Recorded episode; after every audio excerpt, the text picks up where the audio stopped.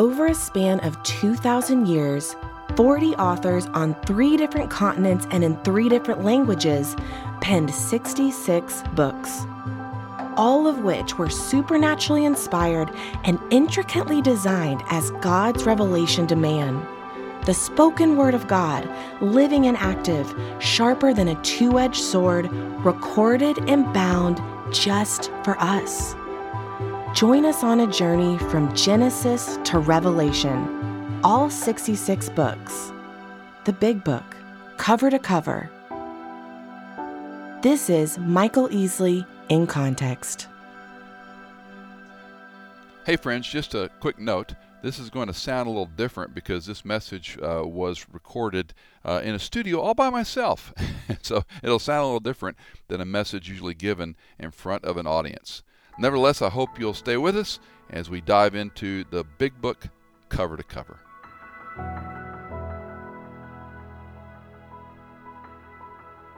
This is the big book cover to cover, where each week we are looking at one book of the Bible.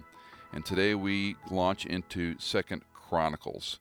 Remember these books, 1 and 2 Kings, 1 and 2 Chronicles, 1 and 2 Samuel, were essentially one book, but our translators broke them in 2, so the material was a little easier for us to handle. Now, 1 Chronicles is essentially emphasizing the temple complex in national life. 2 Chronicles is emphasizing the importance of the temple in national life. So while 1 Chronicles, on the one hand, condemns the rationalism in national life, the idea that we can do our own thing and get along without God, 2 Chronicles condemns this ritual in national life. Or to put it real simply, the idea that what satisfies God is external conformity rather than our internal reality. So all of 2 Chronicles is going to be a negative lesson, in a sense, because of what the Israelites have done. They're recognizing God in a formal way, but not in an actual, not in a legitimate way. Ken Boa and Bruce Wilkinson, in their helpful book, Talk Through the Bible, say it this way. The book of 2 Chronicles parallels 1 and 2 Kings, but it virtually ignores the northern kingdom of Israel. Now remember, just as a break here, Israel is in the north, Judah is in the south. This is the divided kingdom. Continuing with Boa and Wilkinson, because of its false worship and refusal to acknowledge the temple in Jerusalem, Chronicles focuses on those kings who pattern their life and reign after godly King David, and it gives an extended treatment to such zealous reformers as Asa, Jehoshaphat, Joaz, Hezekiah, and Joash. Now here's the money quote. The temple and temple worship are central throughout the book as benefiting a nation whose worship of God is central to its own survival. Benefiting a nation whose worship of God is central to its own survival. So the book's going to start with Solomon's incredible, glorious temple, and then it's going to end with Cyrus's edict to rebuild the temple. And the book is going to cover over 400 years. Now let's step back a little bit and get the book in 2 sections. Chapter 1 to 9 of 2 Chronicles covers about 40 years of time. Chapters 10 to 36 cover 393 years.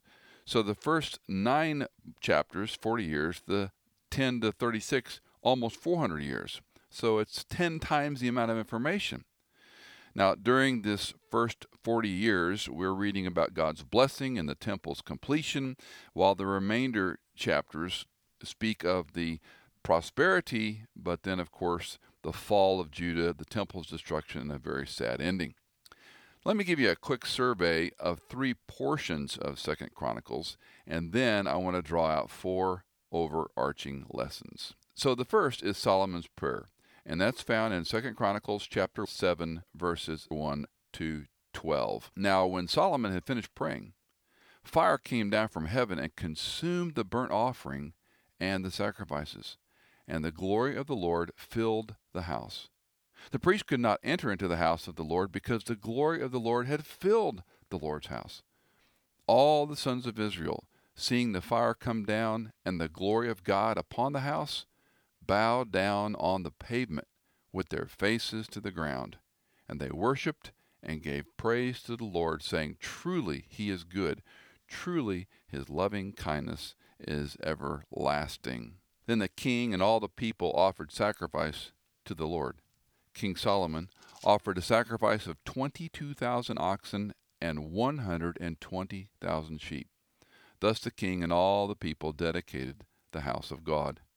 The priests stood at their posts, and the Levites also, with the instruments of music to the Lord, which King David had made, for giving praise to the Lord. For his loving kindness is everlasting. Whenever he gave a praise by their means, while the priest on the other side blew trumpets, and all Israel was standing. Then Solomon consecrated the middle of the court that was before the house of the Lord, for there he offered the burnt offering and the fat of the peace offering, because the bronze altar which Solomon had made was not able to contain the burnt offering, the grain offering, and that of the fat. So Solomon observed the feast at that time for 7 days, and all Israel with him, a very great assembly, came from the entrance of Hamath to the brook of Egypt. On the 8th day, they held a solemn assembly for the dedication of the altar. They observed 7 days, and the feast 7 days. Then on the 23rd day of the 7th month, he sent the people to their tents, rejoicing and happy of heart because of the goodness that the Lord had shown to David and Solomon and to his people Israel. Verse 11, Thus Solomon finished the house of the Lord and the king's palace, and successfully completed all that he had planned on doing in the house of the Lord and in his palace. Then the Lord appeared to Solomon at night and said to him, I have heard your prayer and have chosen this place for myself as a house of sacrifice. We'll stop there for now. So this is Solomon's prayer. The ark has been moved from the city of David, which was a temporary tent in Jerusalem. Remember, the Ark of the Covenant, the tabernacle complex, was portable. Now we have a permanent temple complex where the ark will be placed and the implements around it. Solomon's prayer for wisdom and knowledge to rule this great people is a fascinating insight on who he is at this chapter in his life.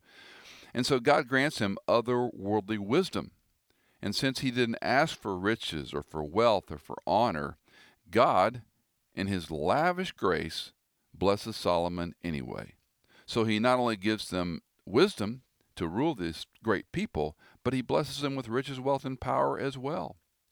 Now, if you're a detailed person, you know that from Deuteronomy 17, kings were not supposed to multiply horses or trust in chariots, as Psalm 20, verse 7 reminds us. Why? Because they would rely on their power. They'd rely on their military rather than relying on God. The text doesn't strictly prohibit them from ever having any horses or chariots. It seems that the multiplication of these, or building great armies, was what God prohibited. And obvious, when you go to Israel today, you'll see stables during Herod's time. And so there were stables for chariots and horses in antiquity.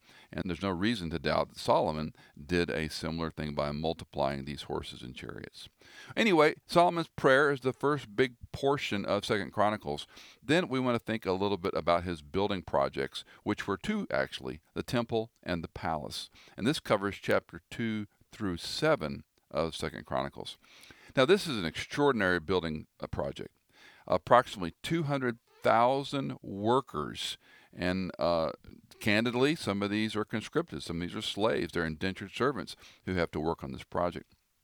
Solomon had a relationship with, it's either Huram or Hiram, depending on your version of the English Bible. He was the king of Tyre.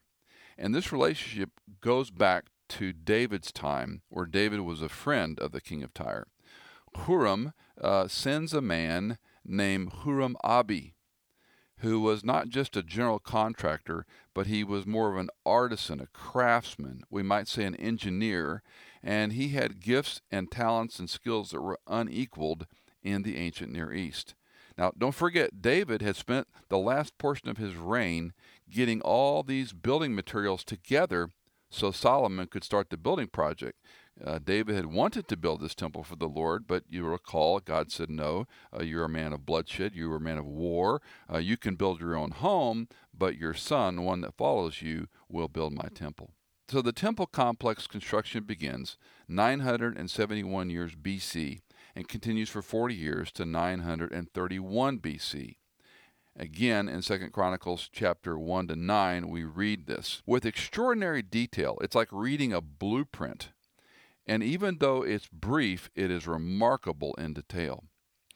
For the first time in the Bible, in chapter 3, verse 1, the precise location of Mount Moriah is mentioned. Solomon began to build the house of the Lord in Jerusalem on Mount Moriah, where the Lord had appeared to his father David, at the place that David had prepared on the threshing floor of Ornan the Jebusite.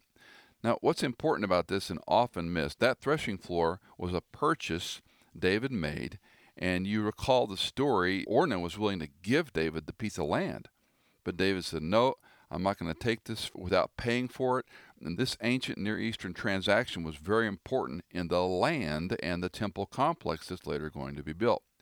Even more, we can go all the way back to Genesis chapter 22, verses 2 to 14, and that's when God commanded Abraham to sacrifice his son Isaac. And he takes him up to Mount Moriah, and you remember the story. They have the wood, they have the fire, they don't have sacrifice, and Abraham binds his son Isaac to the wood and is about to offer him as a sacrifice, and the Lord stops him. And it became known as, we say Jehovah Jireh, more accurately, it would be Yahweh Jireh, which means the Lord will provide. And that was the name Abraham gave the area after the Lord provided the ram instead of his own son. But of course, we're seeing a double entendre here. He's providing the sacrifice, which of course will be his son. What's important about this complex and this mountain at this point is the name. The place of his name is going to be the place of his son. And this will be the one true provision for sin. So if we go back to Abraham offering Isaac on a hill, that's the place where the temple complex is built. And if you look today at a picture on your computer online, you'll see the so-called Dome of the Rock, or the Muslims have built on top of the Herodian plateau. And a little bit south of there probably was where the temple complex was. Now, let's get a picture of the dimensions of this as much as we can without looking at visual images. A cubit is about 18 inches, so it's pretty easy to do the math. The bronze altar would be 30 feet by 30 feet by 15 feet. The cast sea, think of it as a giant basin of water, is 45 feet in circumference, 15 feet wide, and about 7.5 feet tall. The two pillars of this, which I love the story of these two pillars, Huram is so proud of them, he gives them names, Jachin and Boaz. And these pillars were 60 feet tall. These were the centerpiece attraction to the temple complex. Add to this, there are 12 oxen, 10 basins, 10 lampstands, 10 tables, 100 golden bowls, and hundreds of other tools that are all part of conducting the ministry of the temple complex. Why all this stuff?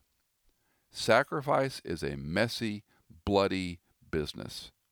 And all these materials, from the bowls and the instruments and the water and the basins and the tables to conduct these sacrifices, you're butchering animals, you're bleeding them, you're taking out the unclean parts of them, you're burning them, you have to deal with the ashes. It is a big ritualistic sacrificial system. In chapter 4:17, we get an interesting tidbit where this is happening. On the plain of Jordan, the king cast them in the clay ground between Sukkot and Zeredah. Now, this idea of this clay, most scholars and archaeologists are in agreement that the casting process was like what we call lost wax casting today.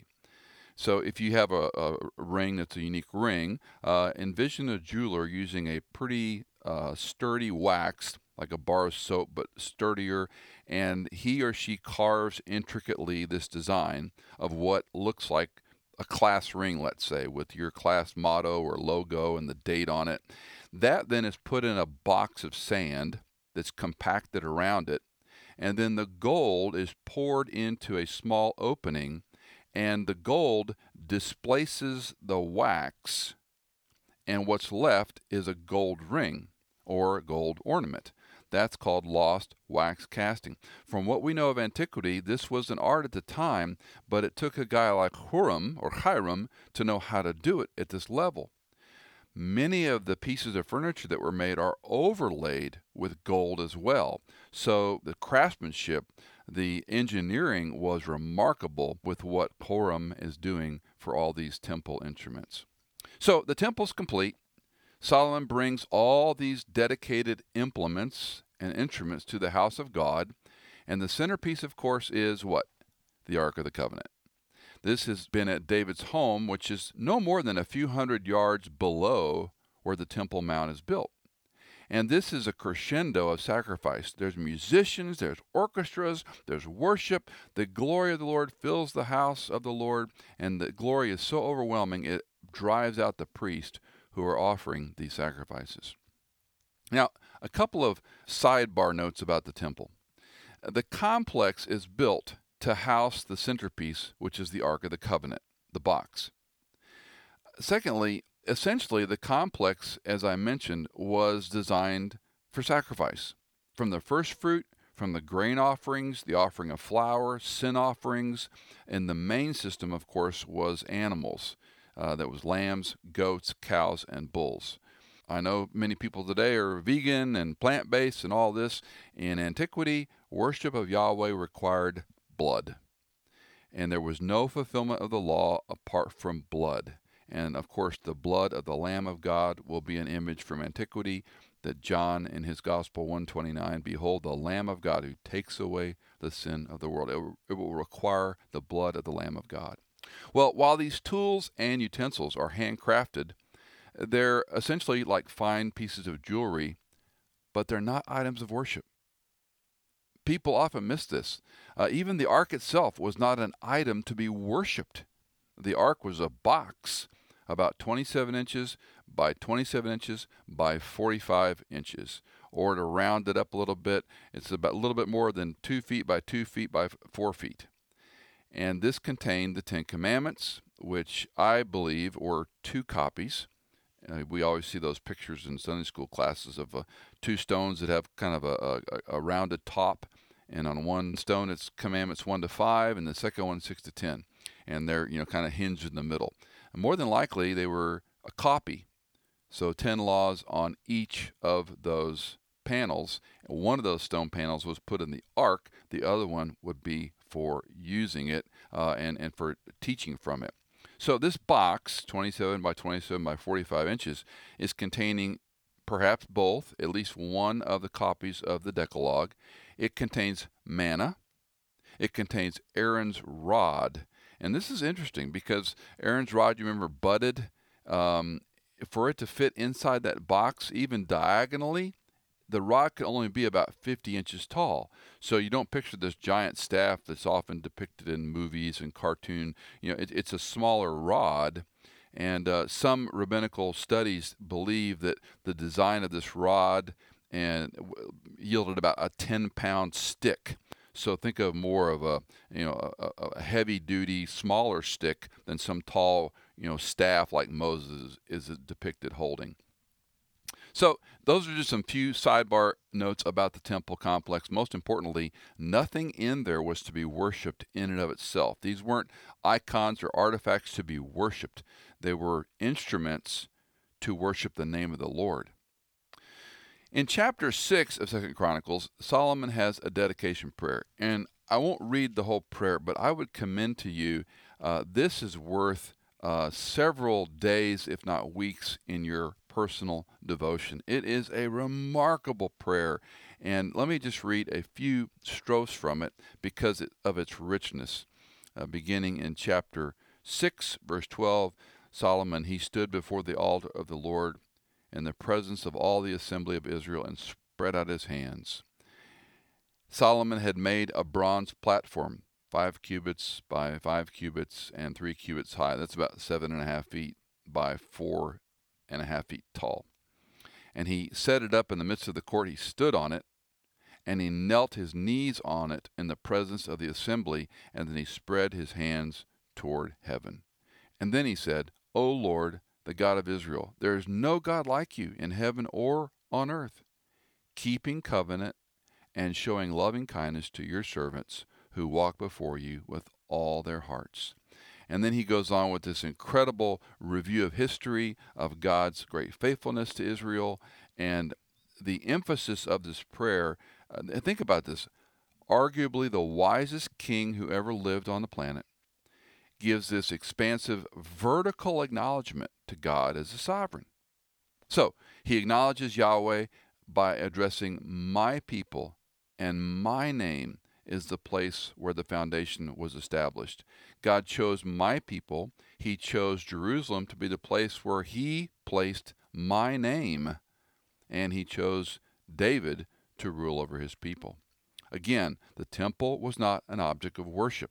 It housed the place where he chose to put his name. 7 times his name is mentioned specifically, 4 times my name, and then other references, a total of 13 times the name is referenced. This is the place where we worship the name of the Lord. The temple, again, is a house of sacrifice. The ark is the centerpiece, and it represented God's covenant. Now, the dedication prayer in chapter 6, verses 12 and following has some stark tones of you, your, and an emphasis on my law. We also see a blessing and cursing motif in this chapter. If you do this, then I will do that. If you don't do this, then I will do these things. And so this was the when, not if Israel sinned, but when Israel sinned, they were to pray toward this place, making supplication, and God would hear and forgive and bring them back. When they sinned, think about this as part of Solomon's prayer. When they sinned, if they didn't repent, then he was going to discipline them. And prophetically, he's explaining they're going to rebel and they're going to end up in captivity. So when you go to Israel, you will see all manner of Jew at the so-called Wailing Wall, and they will be wrapped with a tallit, a prayer shawl, phylacteries, leather bands around their arms and wrist, on their forehead a little leather box. That's all part of the great Shema, the binding, reminding them of the law of God. So they'll have the tallit, they'll have phylacteries. Some will be kind of bobbing their head. Some will be weaving back and forth. Some will be... mostly guests don't do. Most of the locals don't do this, but people will wedge pieces of prayer paper that have prayers on them in the so-called Wailing Wall, which is really more of a Western Wall, not the Wailing Wall. But it's about a football field size, to give you an idea. When you go down there, not quite as big as a football field, but you're getting close to where the ark was.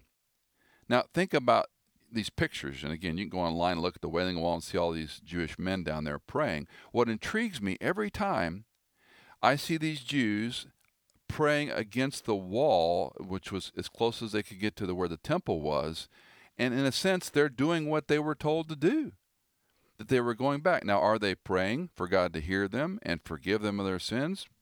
I don't know, but that's what the temple complex was designed to do. Let me read the first 3 verses of chapter 7, 2 Chronicles 7. Now when Solomon had finished praying, fire came down from heaven and consumed the burnt offering and the sacrifices, and the glory of the Lord filled the house. The priests could not enter into the house of the Lord because the glory of the Lord filled the Lord's house. All the sons of Israel, seeing the fire come down and the glory of the Lord upon the house, bowed down on the pavement with their faces to the ground. They worshipped and gave praise to the Lord, saying, truly he is good, truly his loving kindness is everlasting. It's an overwhelming section of this part of the storyline. After all these years, after the wilderness wanderings, after the temporary tabernacle complex in the wilderness, after David's built his home, finally we've got this facility built. The punch list is completed. The furnishings are in place. The sacrifices begin.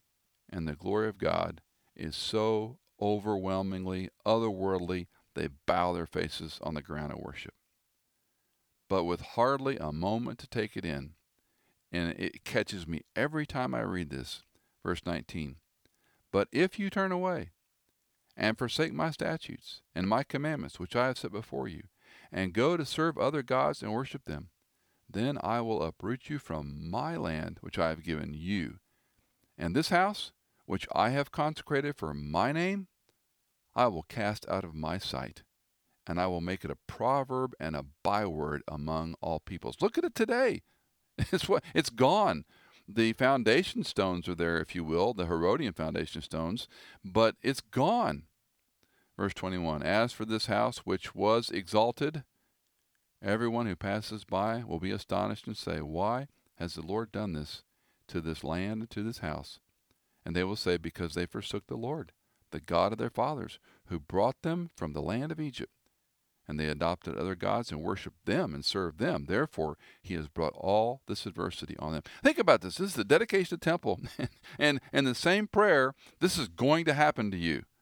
In some future time, this is all going to be destroyed, and it's going to be a byword.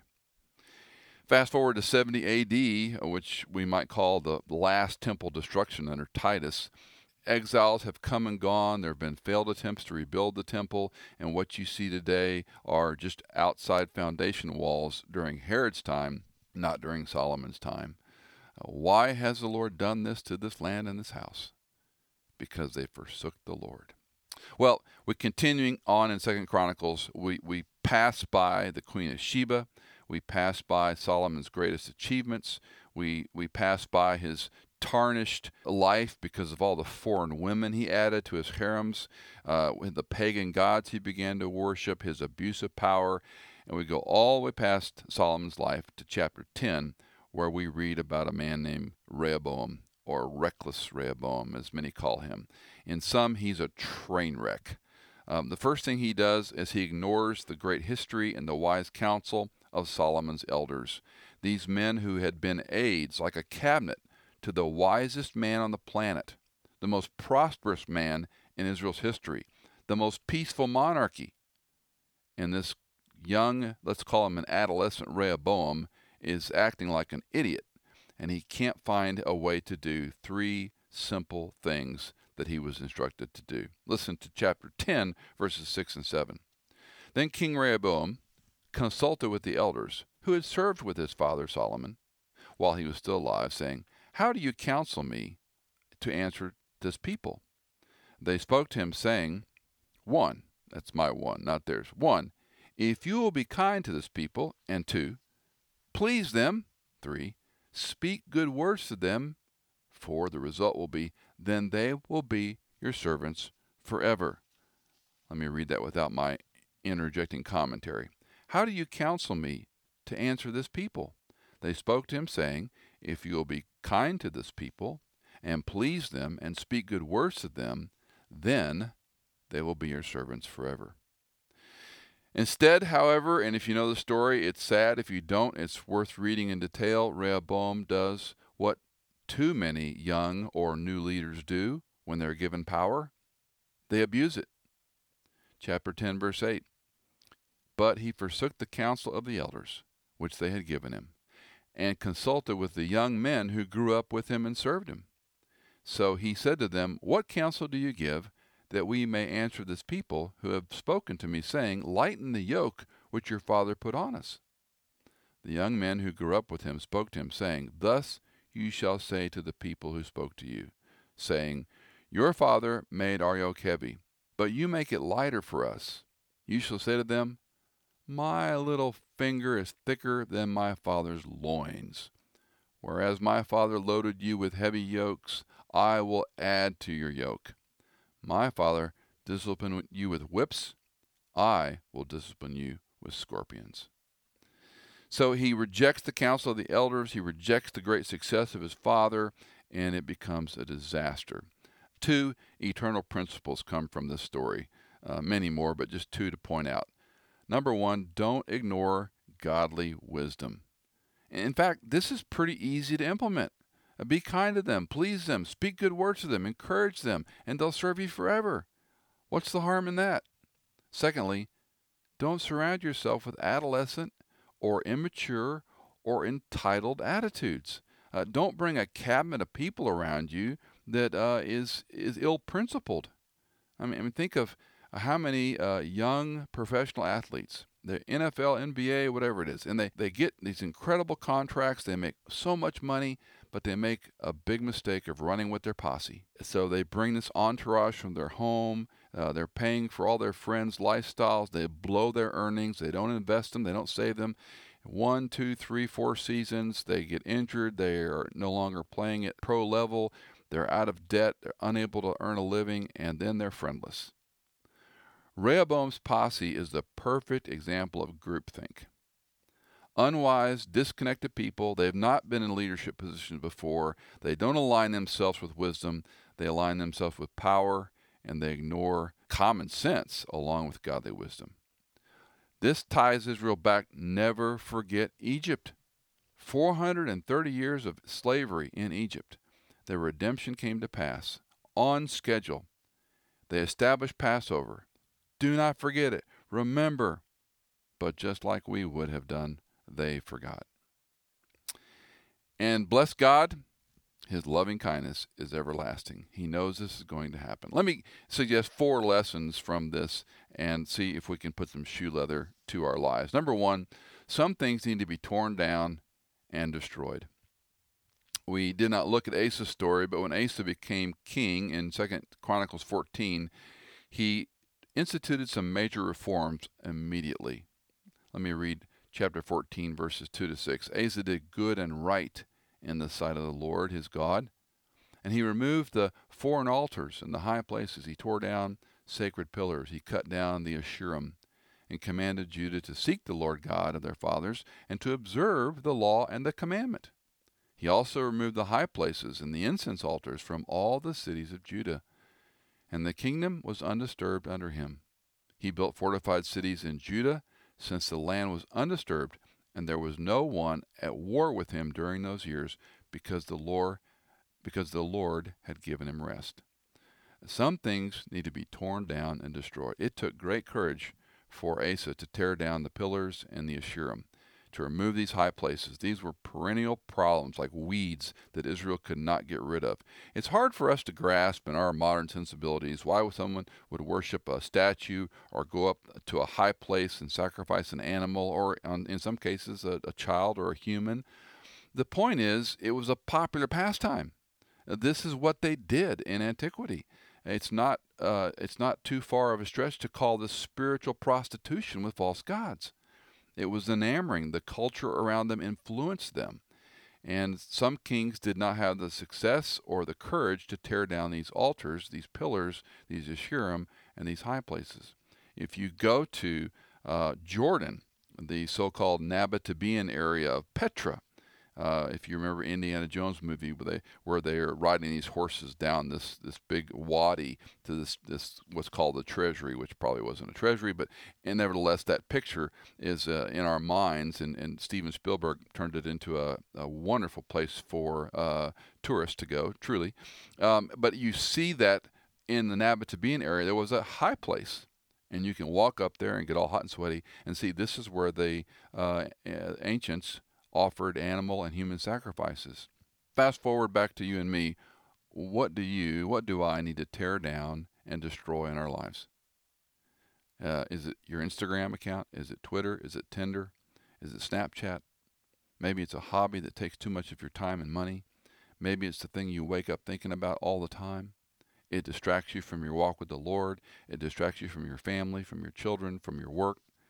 It may take courage. No, it will take courage.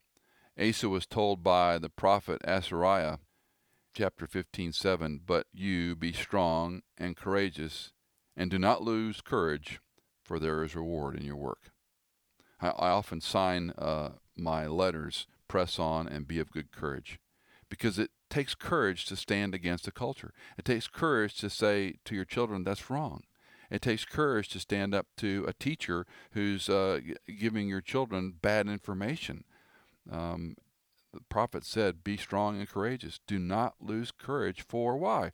There's reward in your work. Christ does not want you and me to live in weakness and trembling and fear. And not to be too indelicate, but the remedy is not found in personality assessments, not the latest trend that tells you about, some number or some character figure or some set of initials. The remedy is tearing down the all about me Christianity. Christianity is not to make your life and mine happier, better, and more blessed. Yes, we may find joy. Yes, we will be blessed, but that is not the motive nor objective of our Christian faith. It's not about being true to yourself and true to who you are and finding your passion. That is a distraction. It takes courage to tear down the props. It takes courage to not let your feelings define you. It takes courage to rely on Jesus and not your experience. It takes courage to say, how is my life serving God, not just me? And one thing I love about the Bible, it never says, stop sinning without giving us something to do. We're to turn away from sin. And this is a living application. It's you turn away from these altars, these pillars, these Canaanite high places, and you worship God. Which leads to the second lesson. Number one, you might have to tear some things out of your life. Number two, you set your heart on seeking the Lord. So you turn from the worldly preoccupation with self, and you turn to Him. In 2 Chronicles 12:14, we read in Rehoboam's life, he did evil because he did not set his heart to seek the Lord. He's listening to his posse. He's listening to this ill-advised, adolescent, immature people. But in Asa's life, chapter 15:2, we read, he went out to meet Asa and said to him, listen to me, Asa, and all Judah and Benjamin. The Lord is with you when you are with Him. And if you seek Him, He will let you find Him. But if you forsake Him, He will forsake you. So the second lesson, set your heart on seeking the Lord, is not some casual thing. This is intentional. The reason Rehoboam did evil is because he did not set his heart on the Lord. The reason Asa has success is that he sought the Lord. So then the question becomes, well, how do I seek the Lord? What does that mean? We all want to follow right counsel, right? We want wise people to help us, right? We want the right rituals. And what I mean by that is what disciplines and devotions are good that foster our relationship. They don't make us better because they're legalistic, but it's good to pray. It's good to be in fellowship and discipleship. It's good to grow in grace and knowledge. That requires some discipline. It doesn't happen by itself. To me, it seems this whole thing of setting your heart on the Lord and this idea of turning away from evil, it's tied into two things, time and a common interest. Time and a common interest. When I distill friendships, I think of the friendships I've had for 30 plus years. There are two things that are required, time and a common interest. I have to have time to hang out with a person to see if we are going to be friends. And more often than not, there's something that drew us together we had in common. Maybe it's technology, golf, cars, tennis, pickleball. Maybe it's trying out new restaurants. Maybe it's cooking. Maybe it's a lifestyle of dieting, whether it's vegan or keto or paleo or what Nexto. Maybe it's working out. Maybe it's yard work. Maybe it's a class you take together and you meet some people. That common interest then draws you together, but you have to spend time with that person or couple or whatever to see if you're going to be friends. So if you have play dates with another mom and you take your kids to play in a little park and keep eyes on it, or you're a homeschooler, or you're like me and you like to try out hole-in-the-wall burger joints, and I have friends that I want to do that with. Or maybe you shoot skeet or paper targets, or you like to go to state parks and hike or camp or whatever. Time and a common interest. Why am I waxing eloquent on all this? Because when it comes to your relationship with Christ, seeking the Lord requires time and a common interest. This is a really simple formula. You need time in His Word, and the Word is the common interest. How does God speak to man? Out of experience? Out of other people? How does he speak clearly and authoritatively and inerrantly in his word? So you and I need time in his word. There is no substitute. It's not easy for everybody. Some people don't like to read. Some people have a hard time reading. Others, it's very easy. But that's why the benefit is it just takes a little time. A Bible in your lap in the morning with a cup of coffee. A Bible in the evening before you go to bed. Reading one chapter of Proverbs a day. You need time with the Lord. How do you set your heart on seeking the Lord? I would argue, it's impossible without spending time in his word. Third lesson from 2 Chronicles is that godly men and women come out of the shadows when godly leaders step into the light. Godly men and women will come out of the shadows when godly leaders step into the light. Every leader will be tested again and again throughout your life. And by the way, you may not see yourself as a leader per se, but you do have a sphere of influence where you are indeed leading. You might be, quote, a lowly employee, but the way you work, the way you treat others, the way you take initiative, the way you help, the way you own your mistakes, the way you encourage, the way you don't whine or complain, that's leading. The way you follow Christ in a marriage when your husband or wife is struggling, that's leading. Are you patient, loving? Are you pressing on? Are you not childish and peevish? Do you step up and volunteer and take initiative when it's maybe not your job, but you're happy to help? You see, godly men and women will come out of the shadows when a godly leader stepped into the light. Years ago, when we lived in Northern Virginia in the Washington, D.C. area, Cindy and I were involved in many wonderful experiences. And one was watching a 2-star Air Force general take command of the Andrews Joint Air Force Base. Joint Base at the time. It was Andrews Air Force Base, but now Joint Base. And it's a big deal. This house is Air Force One. This is where all the heads of state fly in and out of at Andrews Air Force Base. When the president leaves the White House in Marine One, he flies to Andrews Air Force Base to get on Air Force One. The vice president, Air Force Two, is out there. This is big stuff and arguably the most prestigious base in the world. And he is the 2-star general over the command of Andrews. And after they hand over the command and change the guard, so to speak, he steps up and he introduces himself. And there's 3 things you need to know about me. Number 1, I'm a Christian. Number 2, I focus on safety. And number 3, I strive for excellence.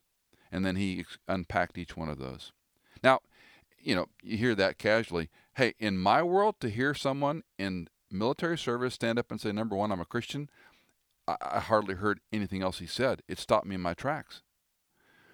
This is before the groups, before the command change, Department of Secretary of State, all these hoi polloi are there on the days. This is a big deal. So we have lunch afterwards with a small group of invited friends with him at the base. And the first thing I said is, General, how in the world can you stand up there and say, number 1, I'm a Christian, and not worry about repercussions? And I'll never forget what he told Cindy and me. He said, look, all my career, I've chosen to put Christ first. And I look at these promotions as from God. And if I am not willing to say I'm a Christian and I follow Christ, then I'm not serving him. And it's up to him whether I'm promoted or not. And then he said, some interesting things happen when you do this. Because number 1, all the other Christians who are in that room kind of sit up straight and they go, huh. This guy was not afraid to say he was a believer. And that gives them courage. And it also, it gives them assurance that I'm not going to be on their back if they're a Christian. Secondly, those who are not believers, those who are not Christians, stroke their chin and go, They might be looking to entrap him or catch him at something. Or maybe for the first time they're seeing a good man who happens to be a Christian live out his Christian life. So it's all out there. I'll never forget that lesson.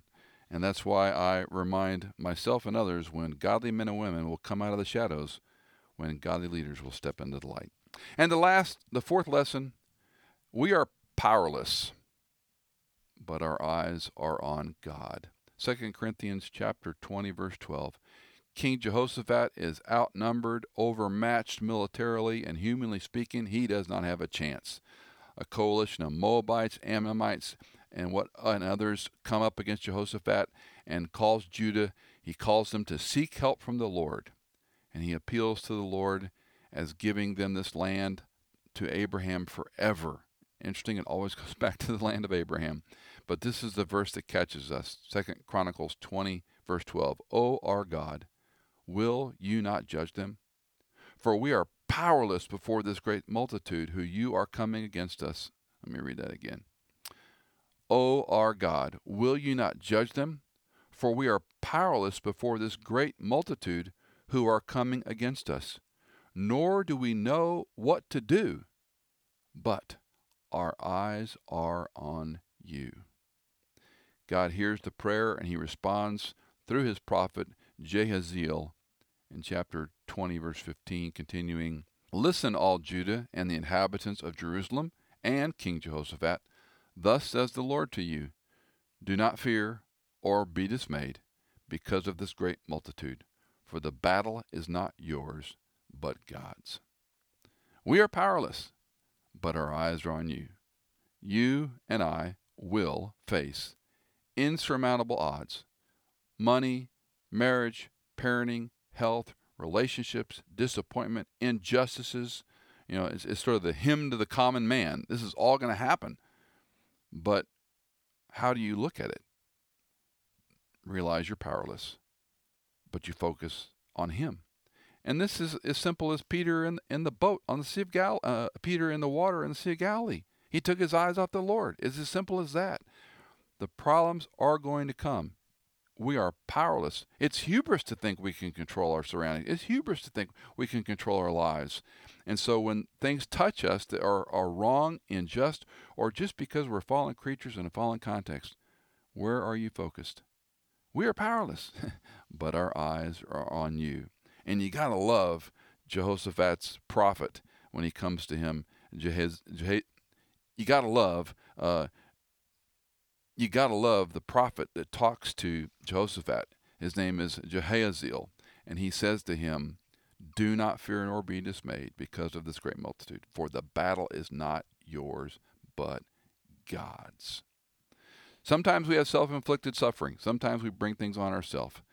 But even at that, confessing of sin, acknowledging our problem, knowing we're powerless, fixing our eyes on Christ, it's his battle.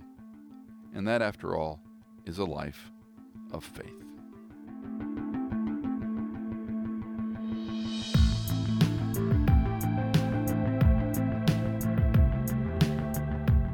Michael Easley in Context is fully funded from donations by our listeners. If you're a regular listener, would you consider giving a one-time or perhaps monthly donation on our website? You can find us on michaelincontext.com. In Context is engineered by Chad Cates, produced by Hannah Seymour, and music composed by Tycho, Chad Cates, and Blair Masters.